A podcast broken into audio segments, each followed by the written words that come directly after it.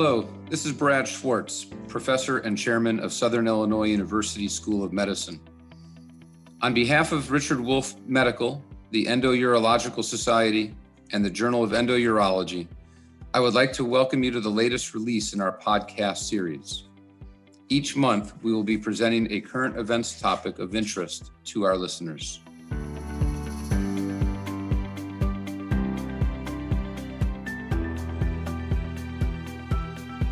Today, I'm very happy to introduce Dr. Jaime Landman. He's the chairman of urology at University of California, Irvine, and the current co-editor in chief of the Journal of Endourology. And uh, we will be discussing today a, a couple of topics um, on uh, ureteroscopes and ureteroscopy. And Dr. Landman, I appreciate your time and your expertise. Thank you very much for joining us today. Brett, uh, first of all, as you know, we have a relationship. It's Jaime. And second of all, I got to be honest, this is a huge honor. I've been listening to these podcasts, which I find fascinating and uh, just utterly delighted to be participating in one. Well, great. Uh, thanks for that. And uh, why don't we just start off? Um, we know that you've been doing a, a tremendous no amount of work on uh, just overall on ureteroscopy and the technology aspect. Uh, but you have a, a, lot of unique experience uh, with the dual lumen ureteroscope made by Wolf. And I was hoping you could maybe cut it down in a couple segments, maybe just talk about the design, um, what it has to offer, uh, and then maybe some of the results that you and your group have uh, come up with. Yeah, sure. So as you know, uh, Wolf introduced two dual lumens uh, first, in, I think it's 2010 or so. And I heard of these after reading a couple of articles that other people had uh, started to look at. Uh, I think there was a nice article by Bach et al. where they talked about irrigation flow, and then Haberman published on um, using multiple instruments at once. And I thought it was fascinating.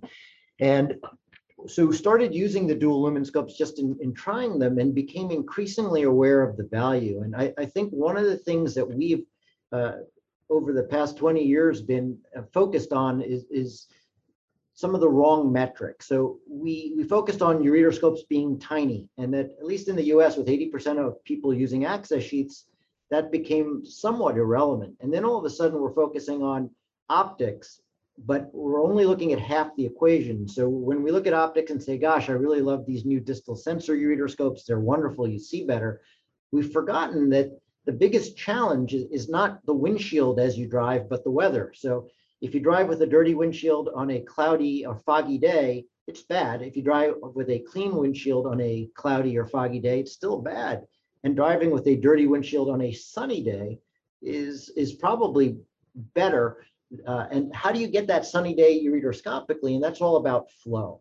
And flow for none of us is a real problem when your channels are empty because 3.2 French or so is great. But then all of a sudden you put a little basket in there or a laser fiber or whatever nitinol magical instrument you want and our flow goes away and, and suddenly you can't see what you're doing.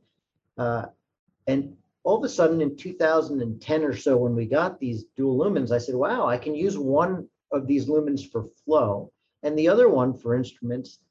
And I thought it was transformational to, to our ability to do ureteroscopy.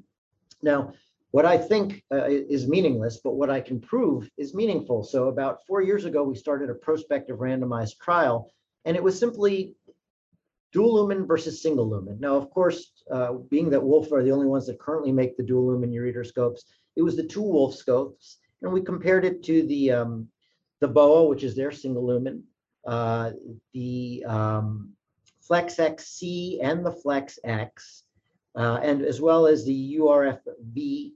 Uh, and we just said dual lumen versus single lumen, and ultimately it took a long time because, as you know, the ureteroscopes go down, and when we're randomizing to them, we had to wait for the scopes to be repaired. But we ultimately were able to get 35 single lumen versus 42 dual lumen scopes.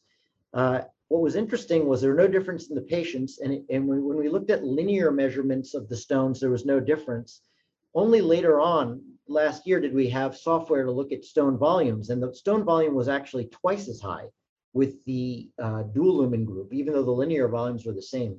But even with that, the lithotripsy time was shorter with dual lumens. We had uh, a stone free rate that was almost twice as high with dual lumen ureteroscopes. Uh, and the surgeons preferred ureteroscopes on a subjective uh, basis.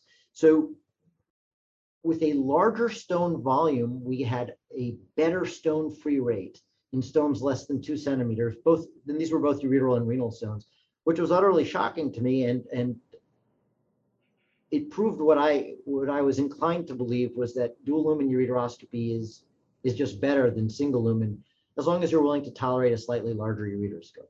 And so if you can um, just go over some of the technical aspects of that, uh, how large is it and what are the two working channels in French size? So forgive me because I don't have the stats in front of me, but I think it's a, you know, it's about a nine eight tip. Uh, and then the dual lumen fiber optic scope, which is known as the Cobra, has I think two 3.2 French channels. The uh, Cobra Vision, which is the um, distal sensor ureteroscope, has one smaller lumen, which is essentially just good enough for a small laser fiber, or I guess you could get some irrigation for it. And then the one larger lumen, uh, which I think it's that's again 3.2 or 3.4. Um, I'll be honest, it's funny. If you ask me, do you generally prefer a distal sensor versus a fiber optic scope? I, like everyone else, I'd say, gosh, I, I- we all love the fiber optic optics. But even among the, the dual lumens, I actually prefer the fiber optic Cobra to the Cobra Vision because I like the two big channels. I find that the massive irrigation you can get through the 3.2 and then use larger instruments through the other 3.2 makes it a more valuable ureteroscope. So the actual uh, operational aspects of that make it so that I actually use a fiber optic scope when I'm when I'm not randomizing to some study. And you mentioned at the beginning the access sheath. I mean, with this larger, you know, relatively larger flexible scope, did you find that you're still using access sheaths? Um, or are you pre-stenting more often or kind of describe that world of maybe a larger ureteroscope, maybe you can't necessarily do these in an unstented non-access sheath uh, ureter. So it's interesting. I, I almost always use an access sheath. And the interesting thing is, uh, I think UCI urology uses the highest proportion of 14, 16 French access sheaths probably in the world. About 60% of the time we're using a 14, 16. Other people think you can't get them up. I was getting them up routinely. And then Ralph Clayman, in his typical brilliant manner, uh, helped uh, helped us by working with engineering and designing a force sensor. And we now, with over 300 cases, know that if you stay under six newtons, regardless of the size of your access sheath, you will never split a ureter. So we have 0% injury rate if we stay under six newtons. So now we're getting up to 16 French. We actually, with that, you can put up a wire and the biggest ureteroscope you want. Uh, if you're only putting up a 12, 14, you can put up the Cobra, which is the, a big scope, but you can't put it up with a wire if you happen to like to leave a wire in there. Uh, but with the force sensor, we have had no problem with larger access sheaths and, and, and so suddenly we can have 0% injury rates, which is nice. And we're talking about PULS zero to PULS one ureters on inspection in every case. Um, so for us, the larger ureteroscope with the larger sheath has resulted in faster cases and better stone-free outcomes. And, and this is stuff that we'll be hitting presses pretty soon.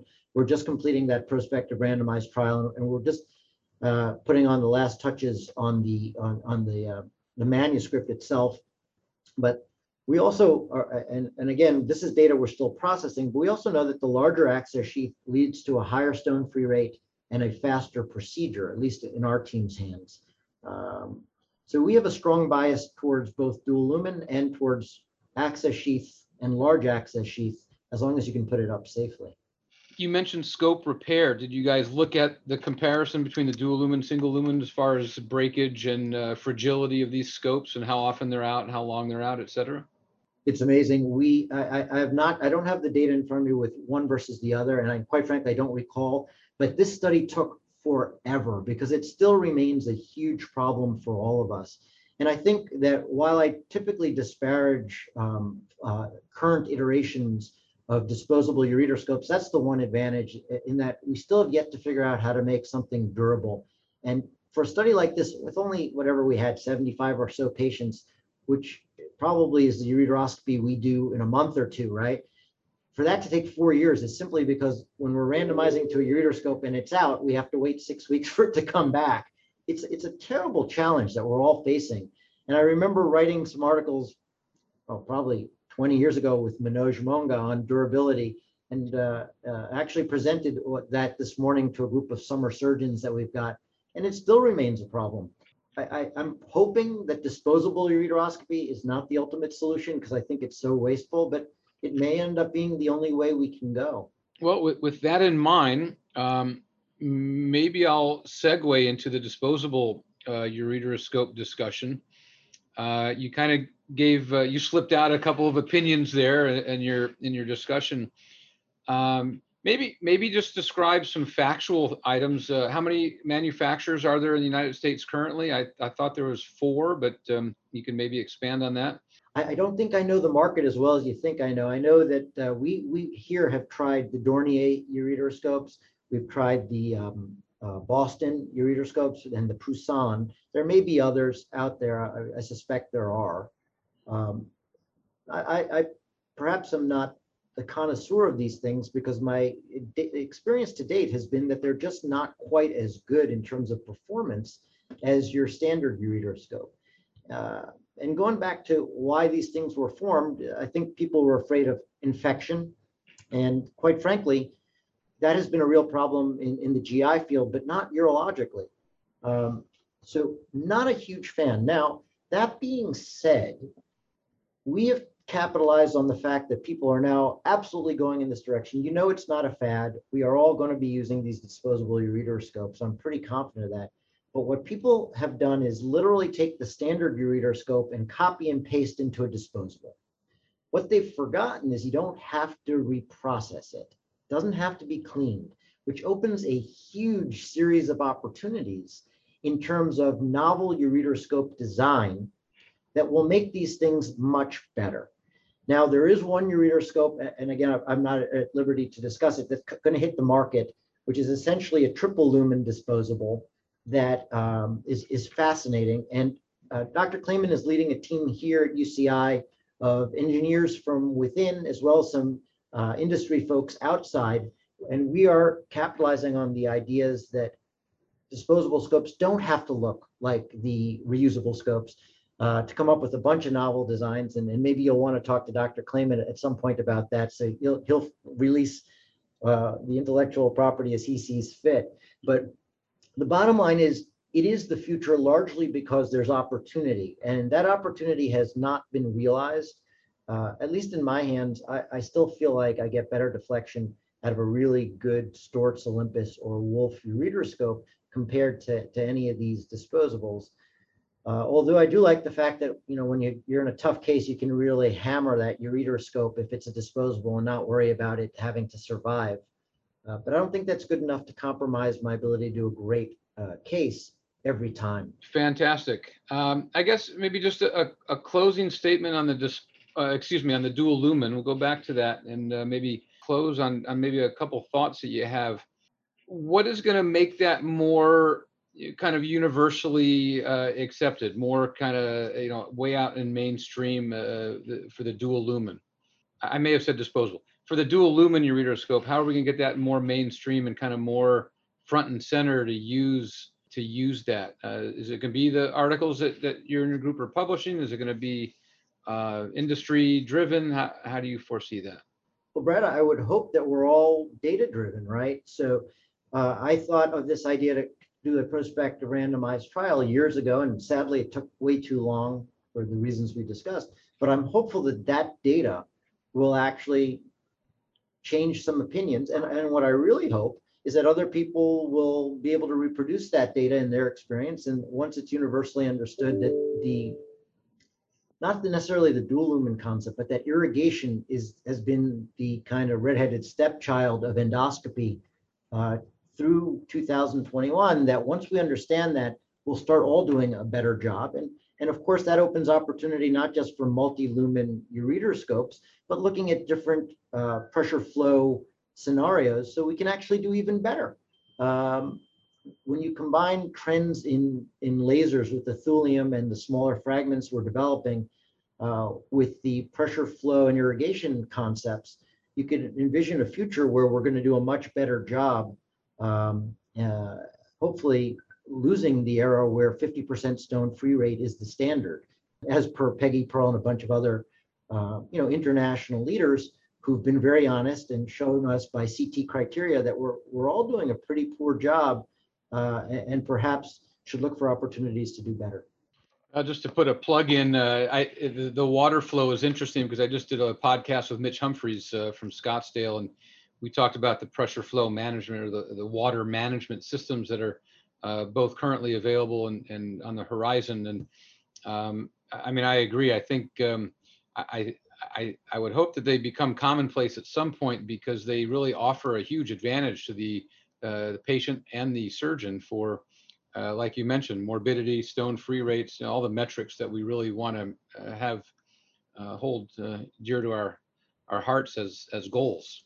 Um, so I, I think those are all very valuable insights. And perhaps the basic insight is not anything about the number of lumens, but rather that we should all start thinking and being more innovative about pressure flow dynamics. Well, Jaime, uh, we sincerely appreciate your time, uh, your expertise, uh, your your your uh, uh, insight into this is really very very valuable, uh, and Thank we you, thank sir. you so much for your for your time. You are too kind. It's really quite the honor to be here. And please keep doing these. I'm really enjoying them and learning a lot.